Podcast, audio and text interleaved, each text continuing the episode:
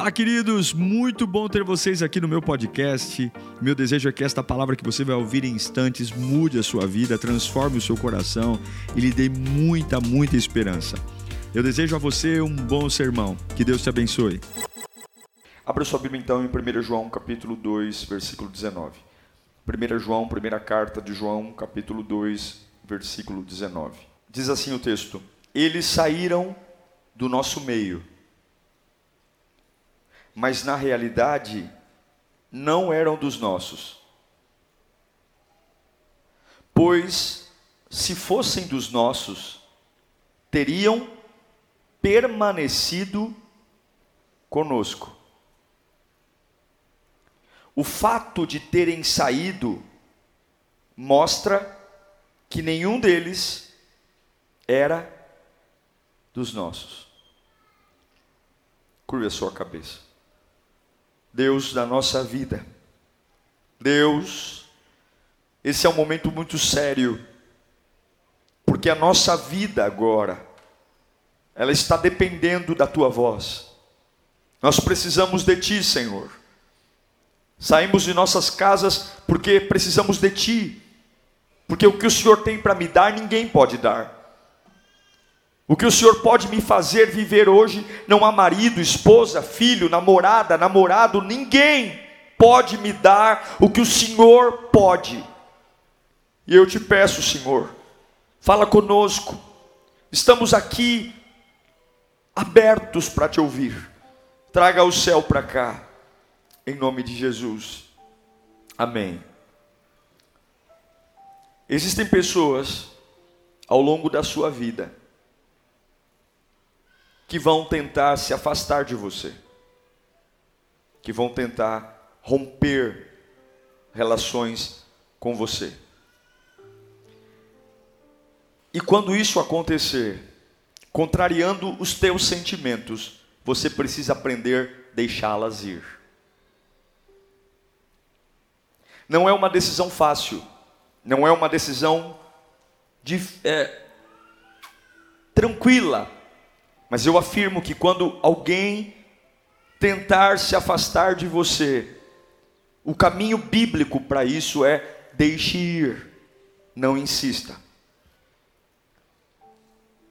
Quando alguém se afastar de você, mesmo que a sua alma gritar, mesmo que o seu coração pegar fogo, o caminho bíblico para isso é deixe ir, não insista.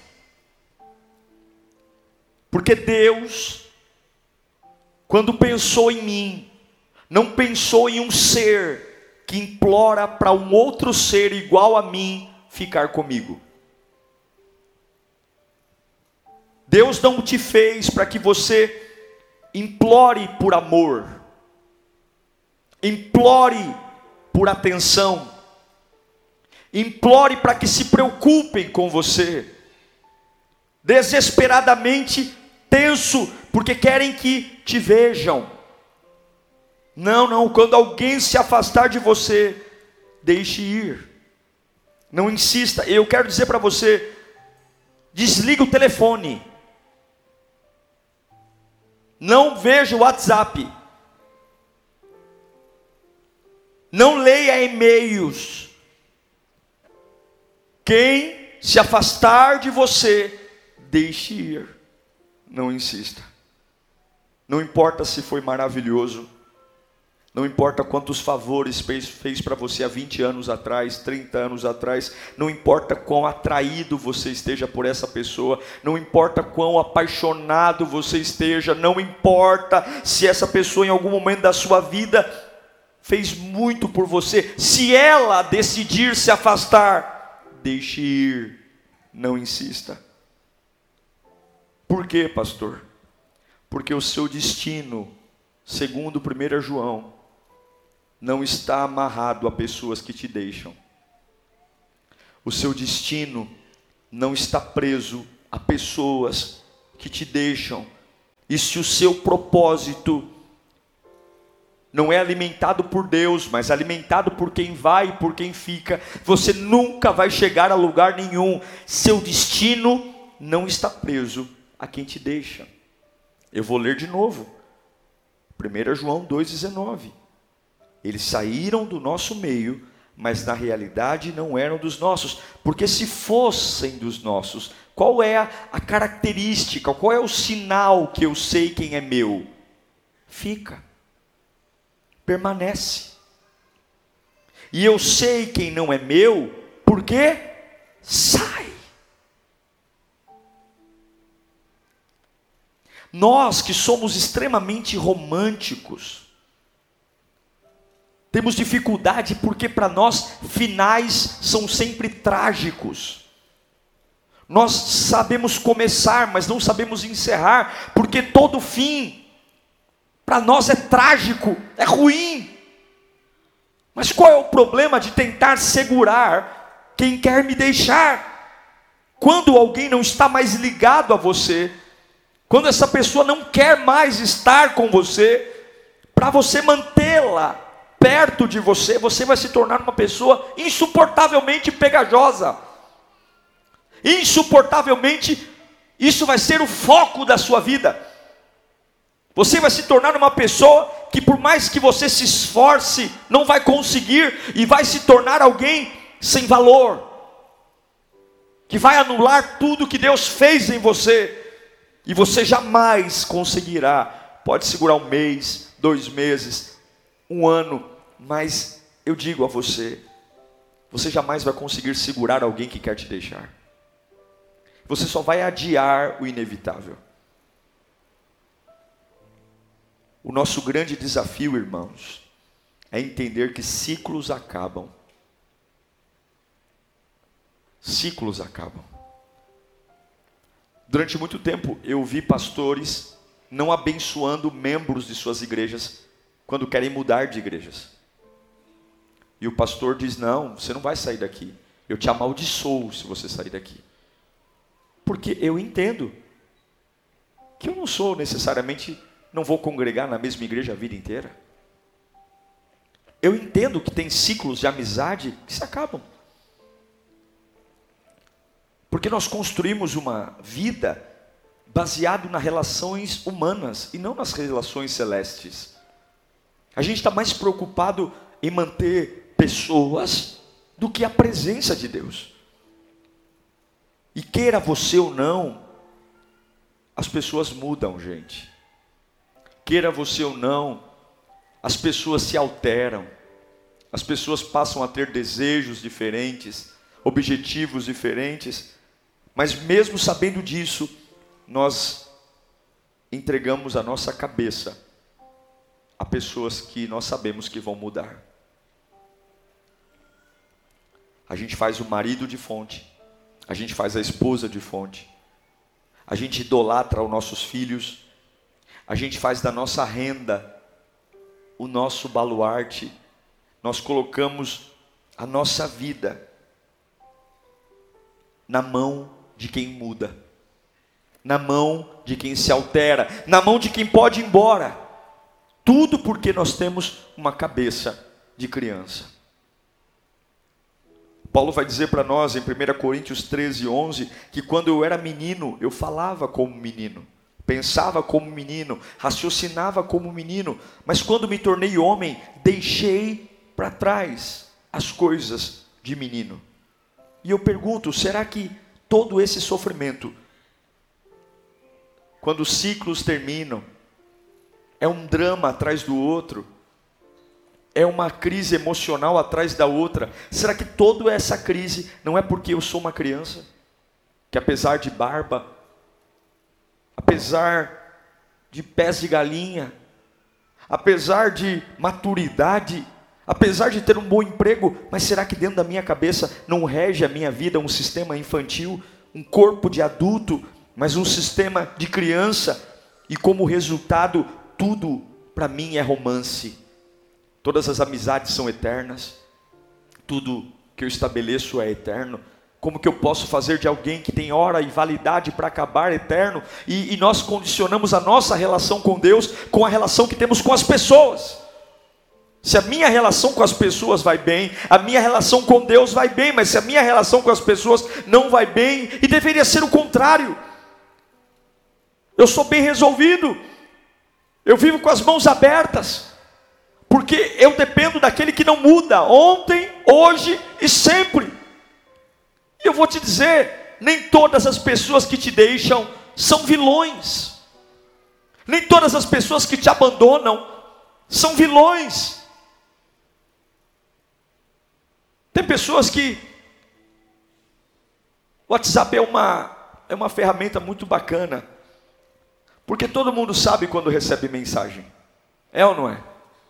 Todo mundo sabe. Todo mundo sabe quando recebe mensagem, mas nós escolhemos o tempo que respondemos para cada uma das pessoas.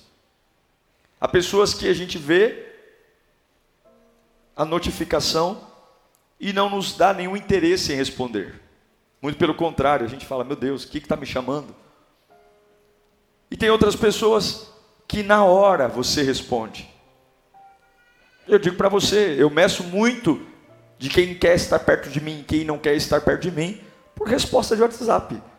Quem demora 10 dias para responder uma mensagem minha, sem sombra de dúvida, não tem nenhuma vontade de estar perto de mim. Não tem nenhuma vontade de falar comigo. E depois vai dizer: Ah, me desculpe, eu estou muito ocupado. Mentira. São desculpas que todo mundo dá para dizer você não é importante para mim. A verdade é que não tem nada de errado nisso, porque em algum momento da vida de alguém eu posso deixar de ser importante para ela. E isso não torna essa pessoa uma pessoa ruim.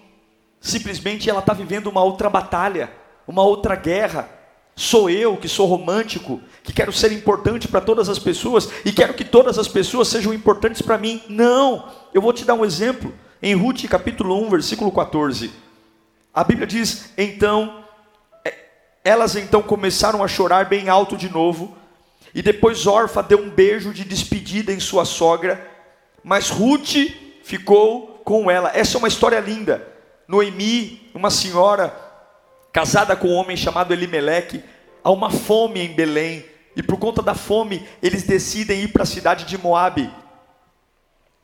Viver lá, achando que lá seria teriam melhores condições financeiras. Ela vai para Moabe, os filhos vão, os filhos crescem. E os filhos se casam com duas moabitas, Ruth e Orfa.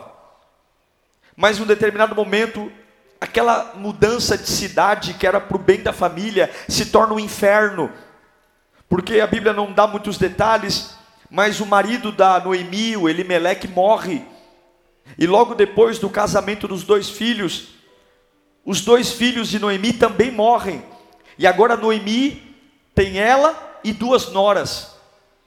E nesse momento a Noemi olha para as duas noras e diz: Olha, eu vou voltar para minha terra Belém. Eu sou velha, eu não tenho como gerar filhos, e ainda que tivesse que gerar filhos, até eles crescerem e terem idade de casar com vocês, vocês já estariam velhas. Então faz o seguinte: fiquem aqui em Moabe. Eu autorizo vocês a, a, a se casarem de novo e eu vou voltar para minha terra e está tudo bem. É assim.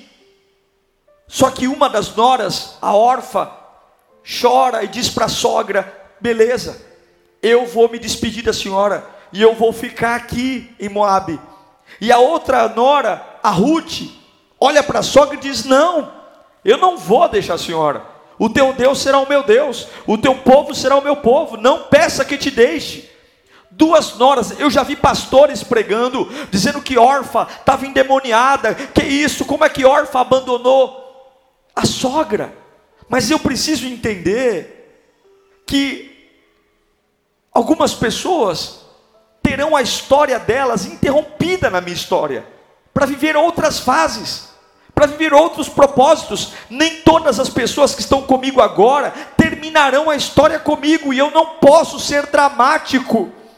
Eu não posso ser uma pessoa tão espiritualista de ver demônio em tudo, porque os planos de Deus são insondáveis.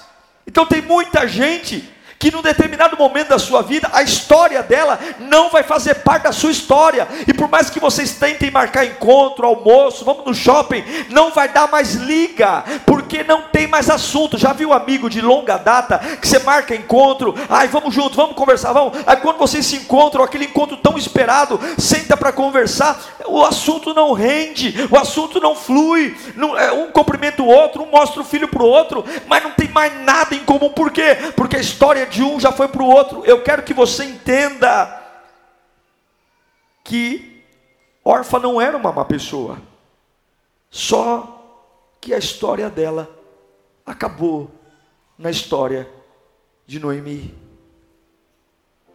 E eu pergunto para você: você tem que saber, ou você sabe, quando a história de alguém termina na sua história? Para você não ficar tentando ressuscitar aquilo que acabou. Você tem que saber que nem todos vão ficar para sempre com você. E é por isso que você não pode condicionar a sua relação com Deus com quem está com você. Se você chegou na Lírio porque um amigo te trouxe, agradeça esse amigo. Fale para ele obrigado por ter me apresentado a Deus. Mas a minha relação com Deus não precisa mais de você. Porque o dia que esse amigo desviar, o dia que esse amigo mudar de cidade, você não vai se perder. Se você está aqui hoje, porque alguém tem realmente se desdobrado, facilitando a sua vida, te dando carona, te ajudando, te aconselhando, é muito bom quando alguém cuida da gente. É ou não é? É muito bom quando alguém se preocupa com o meu bem-estar. Mas eu não posso afirmar para você que essa pessoa vai estar sempre aí por você. Pode ser que ela faça uma outra amizade. Pode ser que ela perca o interesse. Você tem que entender que o que você sente é uma coisa e o que você tem que fazer é outra. E a sua relação com Deus não pode estar preso a pessoas, porque pessoas mudam. Fala comigo, pessoas mudam. É por isso que Paulo fala em Romanos 12, 1.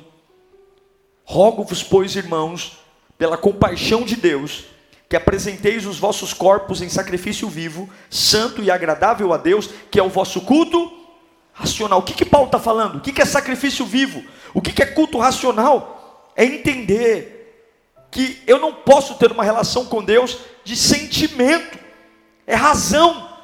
Obrigado pelas pessoas que me ajudaram, obrigado pelas pessoas que me impulsionaram, obrigado por quem visitou a minha vida, quem ligou, mas a partir de hoje, se ligar ou não ligar não importa, se for me buscar em casa ou não, não importa, se quer sentar do meu lado na igreja ou não, não importa, se vai me dar paz do Senhor ou vai virar a cara para mim, não importa, eu preciso entender que a minha relação com Deus não pode passar pelo filtro da minha percepção das pessoas que caminham comigo, porque você vai ver que ao longo do tempo pessoas vão e pessoas vêm, e tudo isso é normal.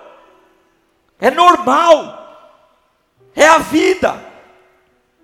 São cabeças, são decisões. E você não vai morrer de saudade de ninguém. Você morre sem Deus. Você não vai morrer de amor por alguém. Você morre sem Deus. Você não vai morrer de solidão, você morre sem Deus. Você não vai morrer de ciúmes, você morre sem Deus. Você não vai morrer de angústia, você morre sem Deus. Você não vai morrer porque agora ele se apaixonou por outra. Você vai morrer se qualquer movimento humano afetar a sua relação com Deus. Aí você morre. Aí você quebra. Levanta a sua mão. A sua suficiência vem do alto. Você não é de cristal. A sua suficiência vem de Deus. É o Senhor que te trouxe até aqui. A sua suficiência vem do alto. Fala comigo, a minha suficiência vem do alto. Pode abaixar suas mãos. Quando Noemi fica com Ruth, o plano, eu não sei o que aconteceu com Orfa. Mas eu sei que o plano de Ruth em Deus e Noemi se cumpriu. Então eu não estou dizendo para você ser frio. Eu não estou dizendo para você não se entregar a uma amizade.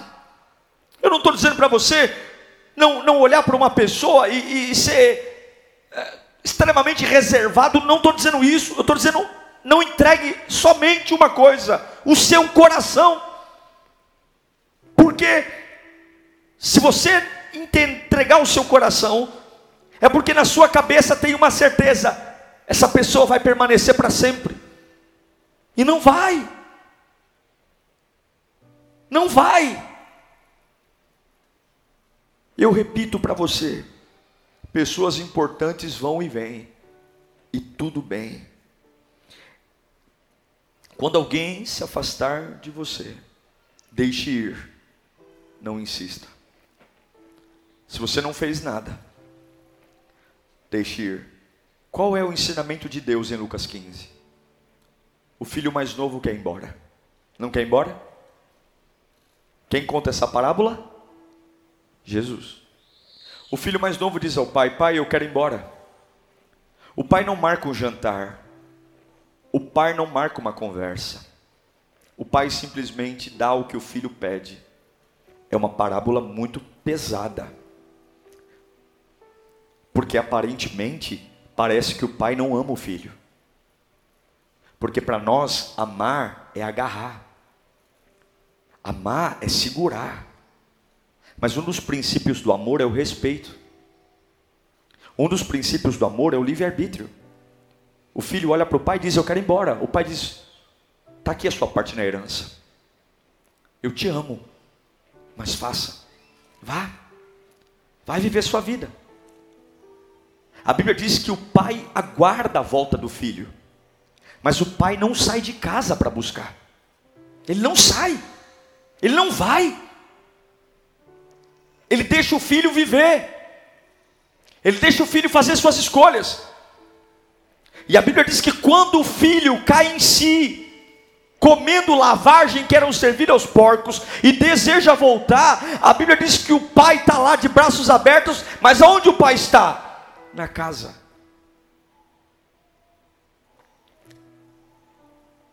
Um pintinho tem 21 dias para sair da casca do ovo. Se em 21 dias esse pintinho não sair da casca do ovo, o mesmo lugar que o sustentou, alimentou, aqueceu, protegeu, vai matá-lo. Se em 21 dias ele não romper a casca, ele morre dentro do ovo. Quando você segura alguém, você passa de um tempo de harmonia amor para um tempo de artificialidade. Eu quero dar um exemplo para você, para a gente caminhar para o fim, de alguém que sabia terminar. Esse homem foi chamado de homem segundo o coração de Deus. Abra sua Bíblia comigo em 2 Samuel capítulo 12, se você tem Bíblia, senão você acompanha aqui no projetor. 2 Samuel capítulo 12, versículo 15. Diz assim: O Senhor fez adoecer o filho que a mulher de Urias dera a Davi. E Davi implorou a Deus em favor da criança.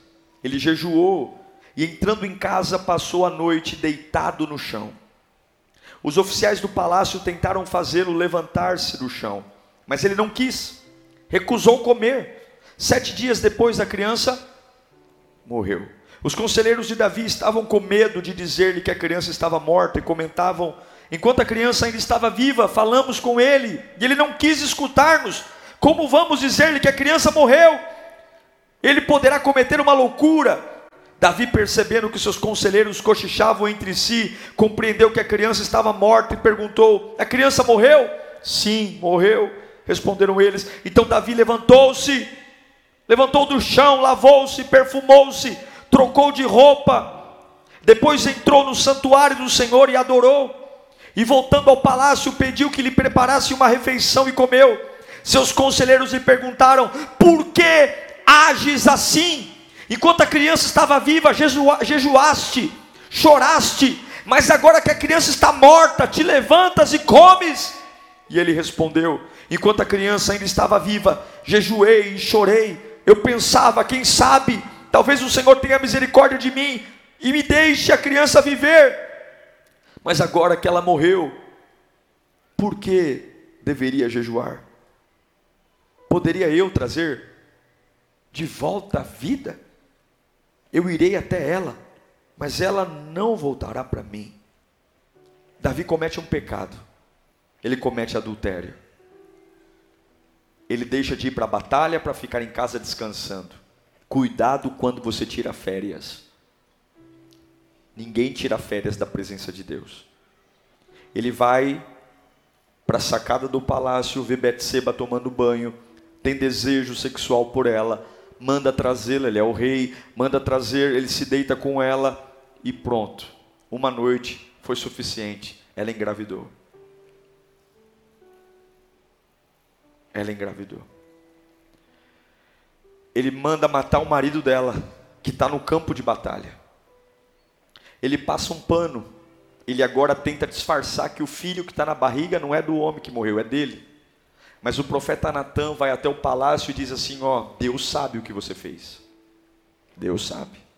Você está tentando criar uma situação aqui para sair melhor. Deus sabe. E Deus vai te punir. Essa criança vai nascer viva, mas ela vai morrer. Davi desaba. A criança nasce e nasce doente, muito doente. Davi tira a coroa. Davi veste pano de saco. Davi não vai para o trono. Davi não quer reinar nesses dias, ele sente, se sente o pior dos homens, ele não toma banho, ele não come, ele não bebe, ele fica deitado no chão.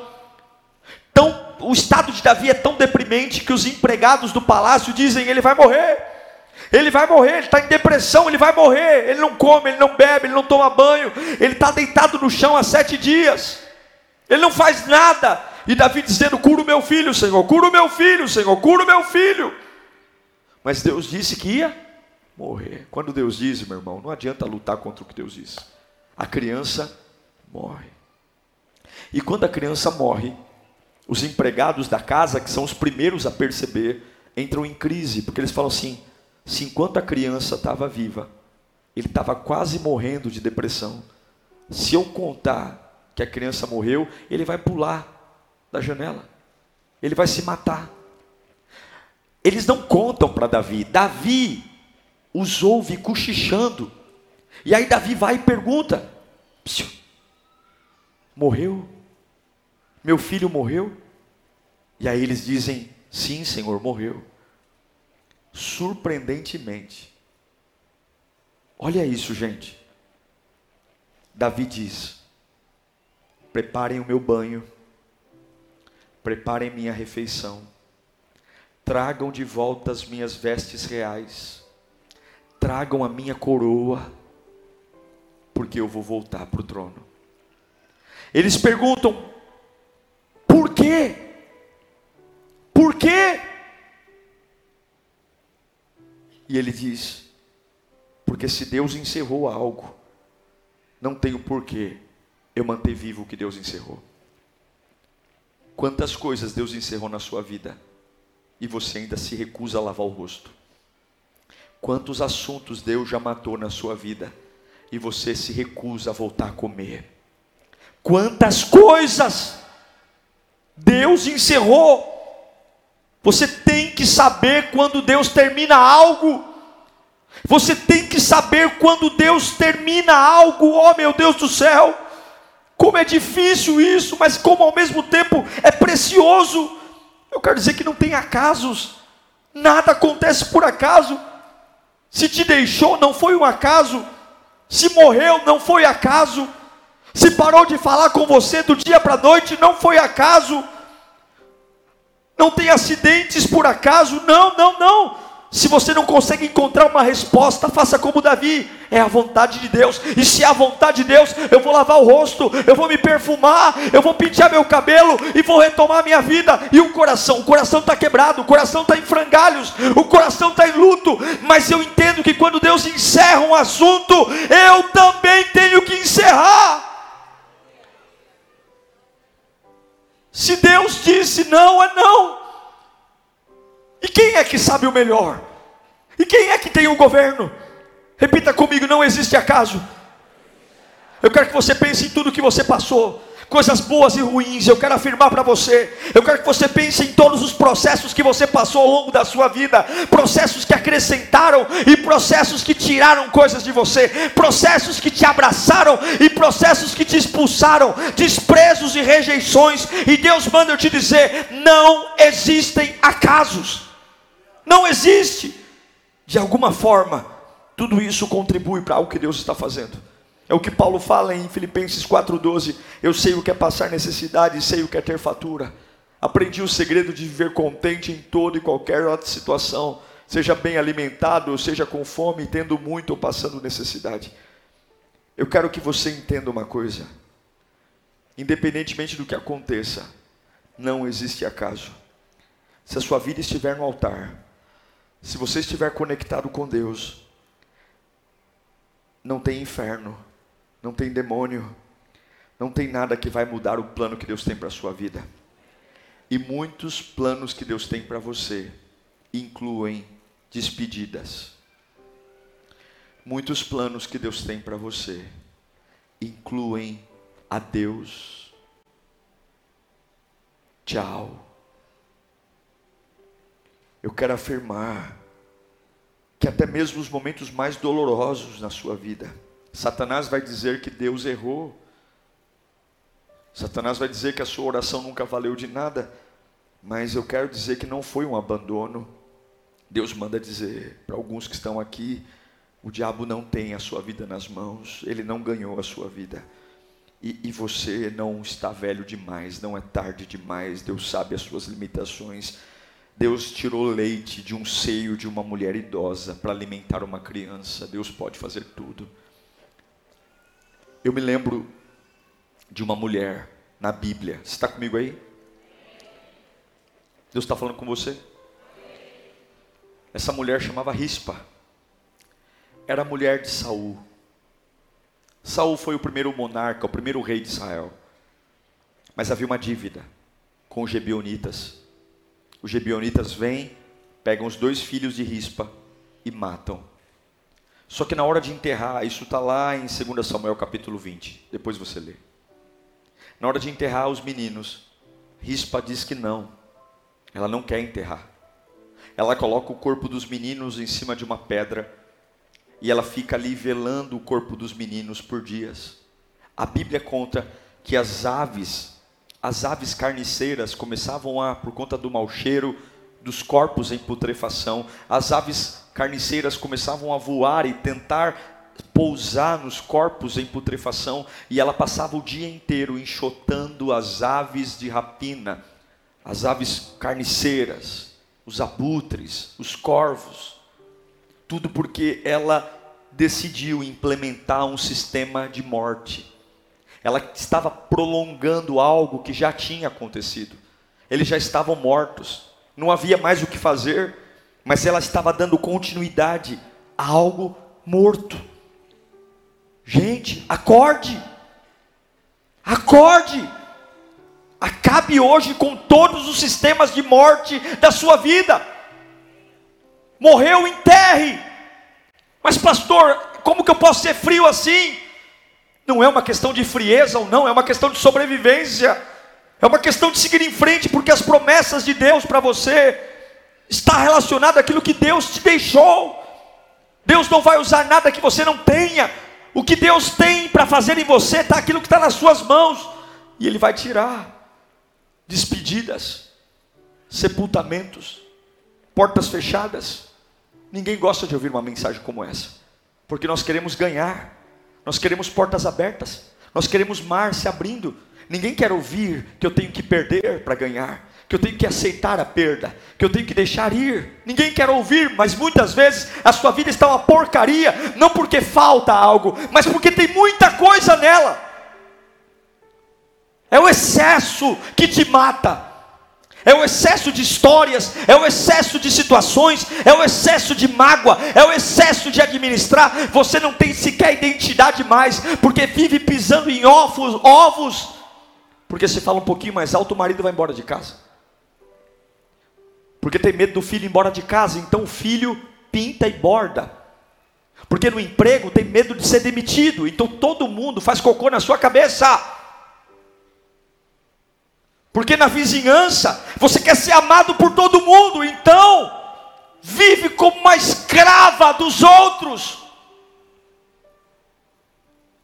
Até quando você vai manter essa vida artificial?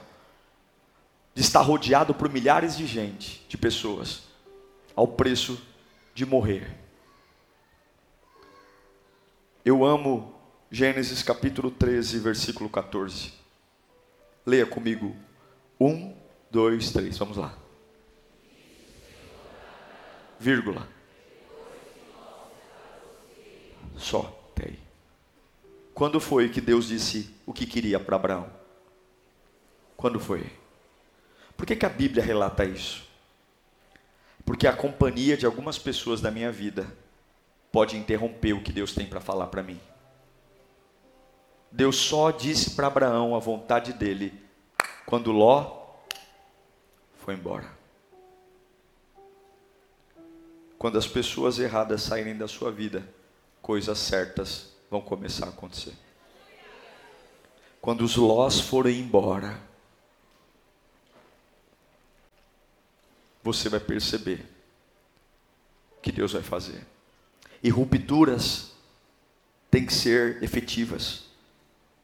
Abraão diz para Ló: meu sobrinho, é tio e sobrinho. Ambos ficaram muito ricos. Os pastores começaram a brigar porque tinha muita ovelha. E Abraão fala assim: se você for para a direita, eu irei para a esquerda. Se você for para a esquerda, eu irei para a direita. Algumas pessoas me procuram aqui na igreja dizendo: Pastor, eu amo tanto uma pessoa que eu acho que eu vou morrer. Porque nós temos um péssimo hábito de falar algo com a boca e querer outro com o coração. A pessoa diz: Eu não quero mais, eu não quero mais, eu não quero mais, eu não quero mais. E o coração diz: Eu quero, eu quero, eu quero, eu quero, eu quero.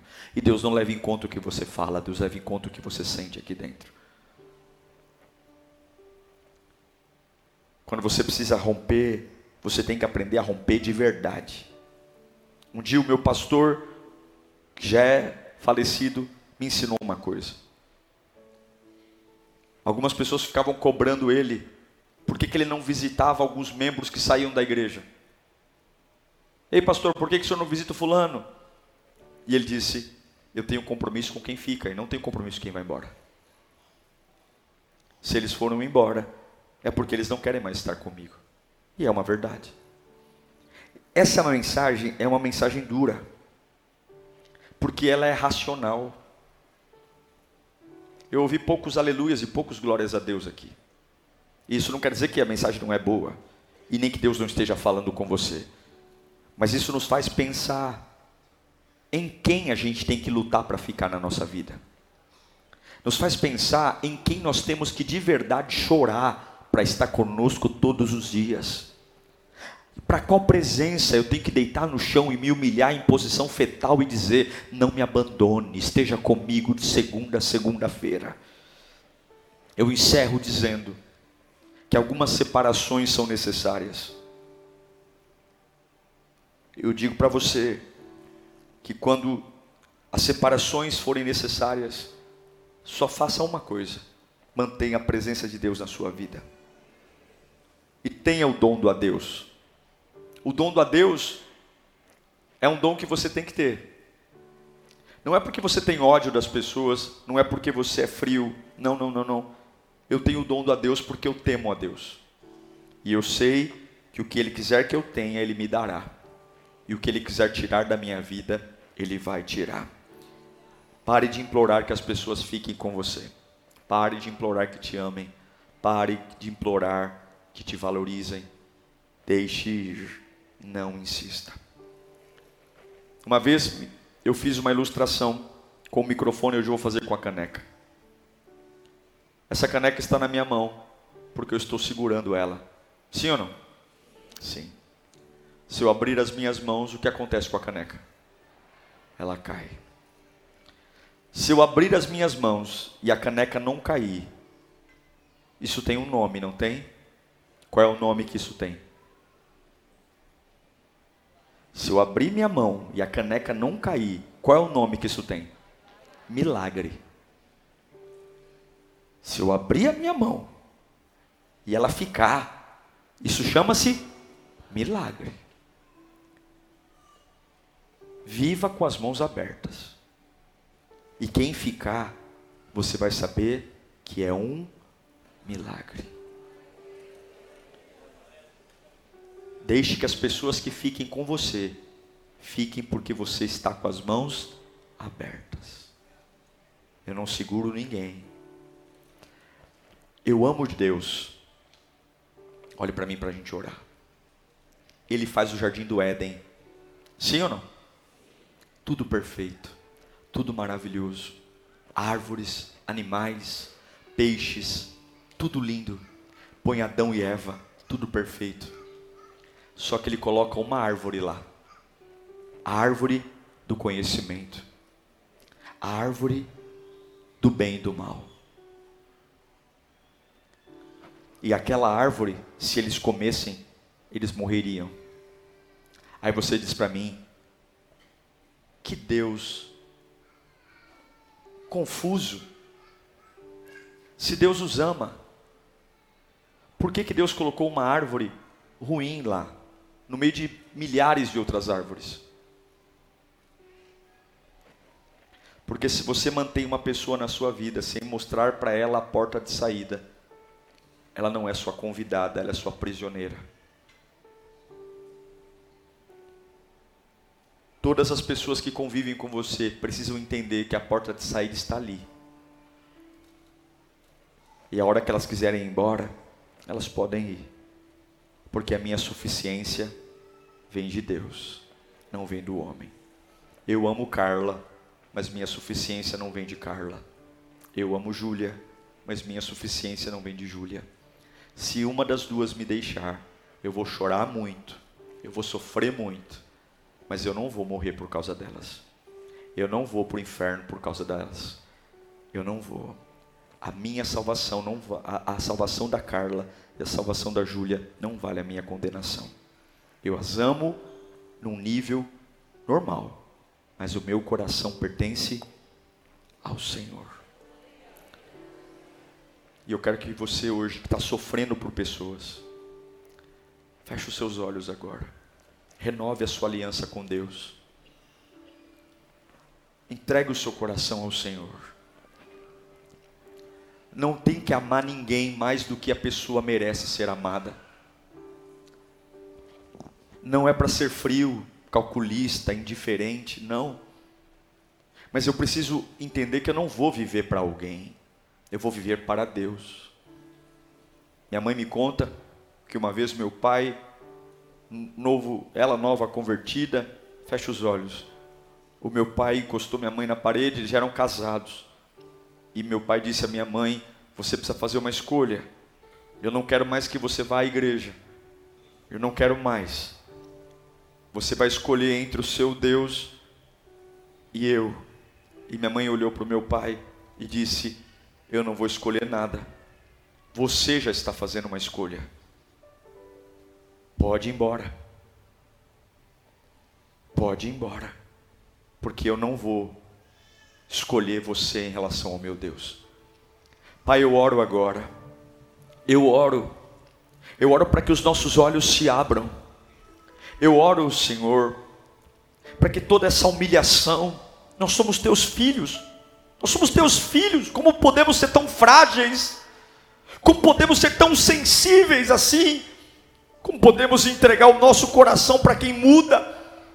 Oh Deus, nós vamos amar nossa família, claro que vamos. Nós vamos amar nossos amigos, nós vamos amar as pessoas que estão ao nosso lado, nós vamos tratar todo mundo com respeito, vamos. Mas o meu coração é só teu, é só teu. E eu quero dizer que aqueles que querem me deixar, eu não vou morrer, eu não vou morrer, eu não vou quebrar, eu não vou. Eu não vou, o choro pode até durar uma noite, 12 horas, mas a meu coração vem de ti, Senhor. Pai, nós queremos alinhar nossa dependência em Ti, nós queremos declarar que o Senhor é a nossa força, o Senhor é a nossa alegria, o Senhor é o nosso baluarte, o Senhor é a nossa razão de viver, o Senhor é o nosso amado. O Senhor vai falando com Deus agora, vai entregando para Ele o seu coração, vai dizendo: Senhor, eu só dependo de Ti, meu Pai.